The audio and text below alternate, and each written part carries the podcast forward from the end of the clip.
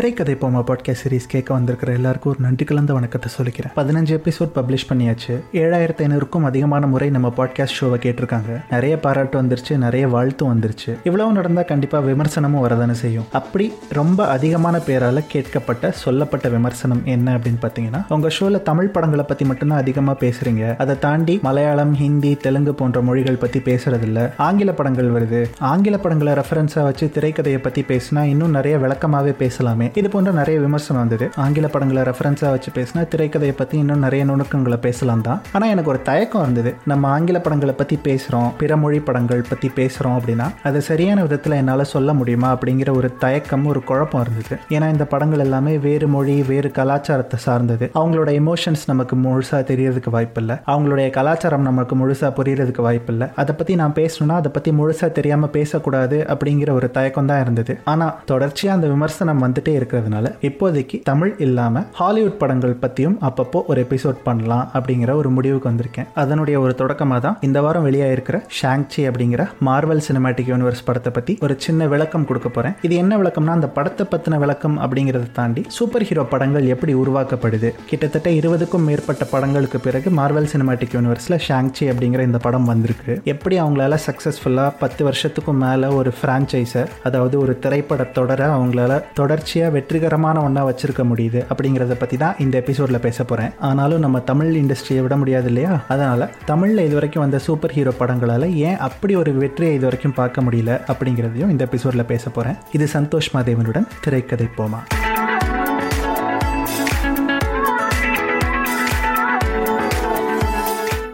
இதுக்கு முன்னாடி ஒரு எபிசோடில் ப்ரொட்டாக்னிஸ்ட்னா யார்? ஒரு திரைப்படத்தில் ஒரு ப்ரொட்டாக்னிஸ்டோட வேலை என்ன? அப்படிங்கிறத பற்றி பேசியிருந்தோம். அதாவது ஒரு படத்தினுடைய முதன்மை கதாபாத்திரமாக இருக்காங்க அப்படின்னா அவங்களுக்குன்னு ஒரு பர்பஸ் இருக்கணும். அதாவது ஒரு இலக்கு இருக்கணும். இந்த இலக்கை நோக்கி அவங்களுக்குன்னு ஒரு பயணம் இருக்கும். இந்த பயணத்தில் அவங்களுக்கு ஒரு தடங்கள் வரும். ஒரு சூப்பர் ஹீரோ படத்துலையும் இதே மாதிரி தான் ஒரு ப்ரொட்டாக்னிஸ்ட் இருப்பாங்க. ஆனால் அந்த ப்ரொட்டாக்னிஸ்ட் யார் அப்படிங்கிறதுல தான் மற்ற படங்கள்ல இருந்து சூப்பர் ஹீரோ படங்கள் வேறுபடுது. ஏன்னா ஒரு சூப்பர் ஹீரோ படத்தில் எப்போவுமே அந்த சூப்பர் ஹீரோ தான் ப்ரொட்டாக்னிஸ்டாக இருக்கணும் அப்படிங்கிற அவசியம் கிடையாது. படத்துக்கு நாயகனாவோ நாயகியாவோ அந்த சூப்பர் ஹீரோ இருந்தாலும் படத்தினுடைய ப்ரொட்டாகனிஸ்டா அதாவது முதன்மை கதாபாத்திரமா இருக்கிறது பெரும்பாலும் சூப்பர் வில்லன்கள் தான். இன்னும் சரியா சொல்லணும்னா ஒரு சூப்பர் வில்லன் எந்த அளவுக்கு பலம் வாய்ந்த ஒரு ஆளா இருக்காங்களோ அதுதான் அந்த சூப்பர் ஹீரோவை பலமான ஒரு ஆளா காட்டும். ஏன்னா ஆல்ரெடி அவர் சூப்பர் ஹீரோ ஒரு பெரிய பலசாலி. அவருக்கு ஏதோ ஒரு சக்தியோ இல்ல ஒரு ஆற்றலோ இல்ல ஏதோ ஒரு கருவியோ இருக்கிறதுக்கான வாய்ப்பு இருக்கு. இதெல்லாம் தாண்டி அவருக்கு சவாலா இருக்கிற ஒரு சூழல் உருவாச்சுனாதான் அந்த படம் சுவாரஸ்யமான படமா மாறுது. அந்த அந்த சவாலை உருவாக்குற திறன் சூப்பர் வில்லனுக்கு கண்டிப்பா இருக்கணும். இதுக்கு உதாரணமா பாத்தீங்கன்னா டிசி காமிக்ஸ் நிறுவனம் உருவாக்கிய super ஹீரோக்கள்ல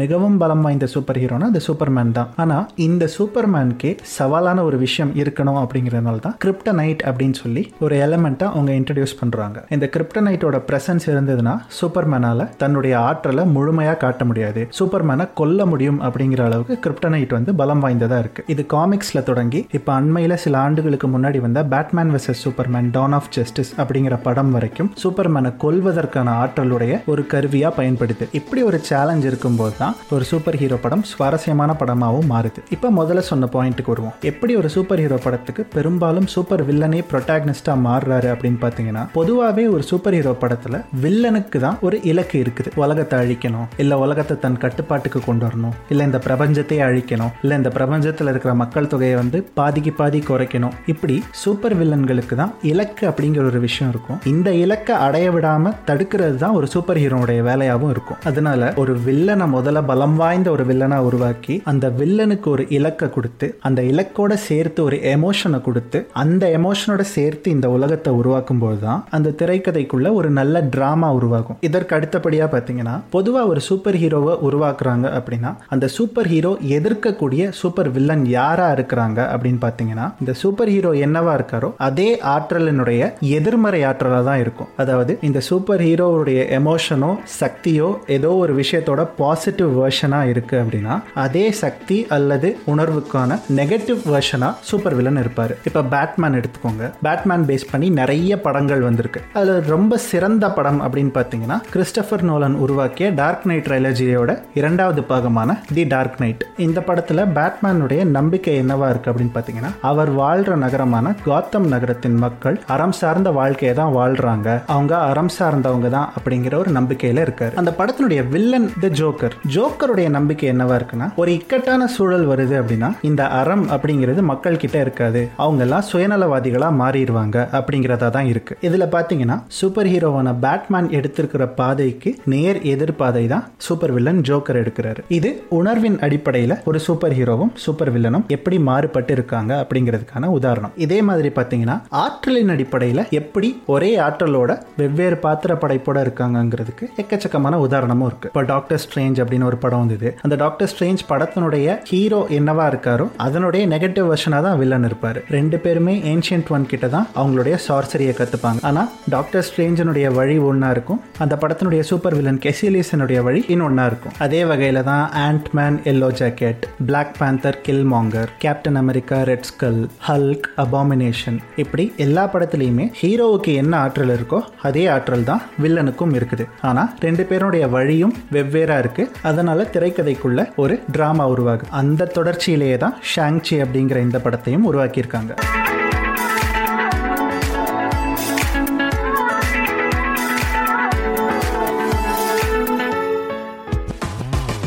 Like this Sochcast? Tune in for more with the Sochcast app from the Google Play Store.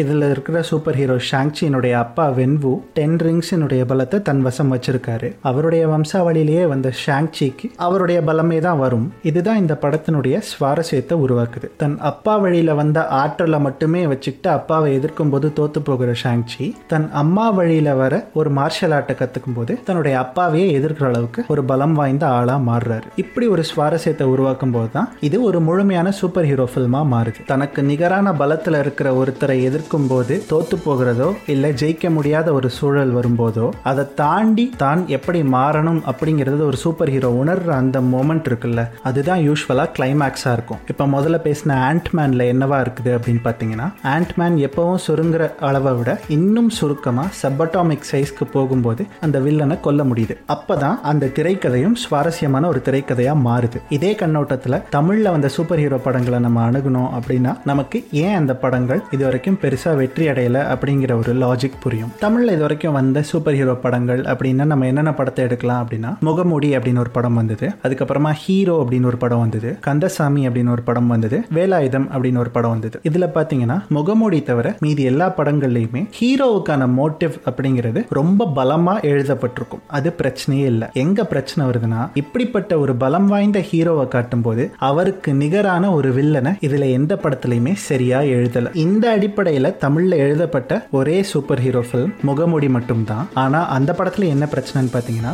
வில்லனுக்கு purpose கொடுத்த அளவுக்கு ஹீரோவுக்கு பர்பஸ் கொடுக்கல. ரெண்டு பேருமே ஒரே மாஸ்டர் கிட்ட இருந்தா குங்ஃபு படிச்சுட்டு வந்தவங்க. இவருக்கு தெரிஞ்ச எல்லா ஃபார்முமே அவருக்கும் தெரியும். இவருக்கு தெரியாத ஒரு ஃபார்மை வச்சு தான் இந்த ஹீரோ கடைசியில வில்லனை வந்து அழிக்கிற மாதிரி இந்த படம் முடியும். இவ்வளவு டீட்டெயிலிங் பண்ணவங்க ஹீரோவுக்கான கேரக்டரைசேஷனை சரியா பண்ணல அப்படிங்கிறது தான் அந்த படத்தினுடைய ஒரு பெரிய சிக்கலா இருந்தது. பெரும் வெற்றி அடைஞ்ச எந்த சூப்பர் ஹீரோ படத்தை வேணாலும் எடுத்து பாருங்க. இதுதான் அடிப்படை விதியா இருக்கும். இப்போ அவெஞ்சர்ஸ் என் கேம் மாதிரி ஒரு படத்தை கூட நம்ம ஒரு ரெஃபரன்ஸா எடுத்துப்போமே. தானோஸ் அப்படிங்கிற ஒரு சூப்பர் வில்லன் ஆறு இன்ஃபினிட்டி ஸ்டோன்ஸை கலெக்ட் பண்ணி இந்த பேரண்டத்தோட ஒட்டுமொத்த மக்கள் தொகையை பாதிக்கு பாதி குறைக்கிறாரு. இந்த ஆறு இன்ஃபினிட்டி கற்களும் எப்படி பரவலா இருந்திருக்குது? அதுக்கு முன்னாடி வந்த எல்லா படங்கள்லயும்னா இந்த ஒவ்வொரு கல்லும் ஏதோ ஒரு வகையில இதுல இருந்த எல்லா சூப்பர் ஹீரோவோடையும் கனெக்ட் ஆயிருக்குது. இப்போ அவெஞ்சர்ஸ் ஃபர்ஸ்ட் பார்ட்ல டெசர் ஆக்ட் வந்து கனெக்ட் ஆகுது. அதே மாதிரி செகண்ட் பார்ட்ல பாத்தீங்கன்னா மைண்ட் ஸ்டோன் வருது. தார் படத்துல ரியாலிட்டி ஸ்டோன் வருது. கார்டியன்ஸ் ஆஃப் த கேலக்ஸி படத்துல பவர் ஸ்டோன் வருது. அதே மாதிரி டாக்டர் ஸ்ட்ரேஞ்ச் படத்துல டைம் ஸ்டோன் வருது. இப்படி எல்லா ஸ்டோனும் வெவ்வேறு சூப்பர் ஹீரோக்களுடைய பர்சனல் லைஃபோட ஏதோ ஒரு வகையில கனெக்ட் ஆயிருக்குது. அப்போ இந்த எல்லா ஸ்டோனும் சேர்ந்த சக்தியை கொண்ட ஒருத்தனை எப்படி எதிர்க்க முடியும்னா இந்த எல்லா சூப்பர் ஹீரோக்களும் சேர்ந்தாதான் எதிர்க்க முடியும். அதனால தான் இன்ஃபினிட்டி வார் படத்துல இந்த எல்லா சூப்பர் ஹீரோக்களும் பிரிஞ்சு வெவ்வேறு இடத்துல இருந்து தேனோஸை எதிர்க்கிறதுனால தோத்து போறாங்க. அதே சூப்பர் ஹீரோக்கள் ஒரே இடத்துல ஒன்று சேர்ந்து அதே தேனோஸை திரும்ப என் கேம்ல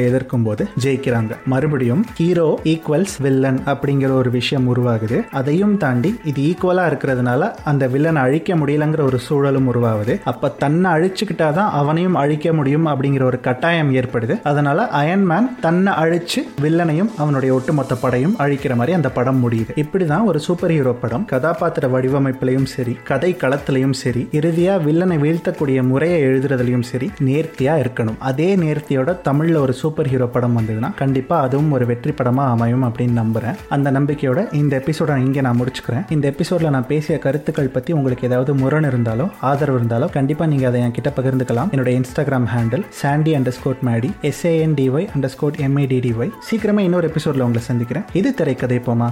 நான் சந்தோஷ் மாதேவன்.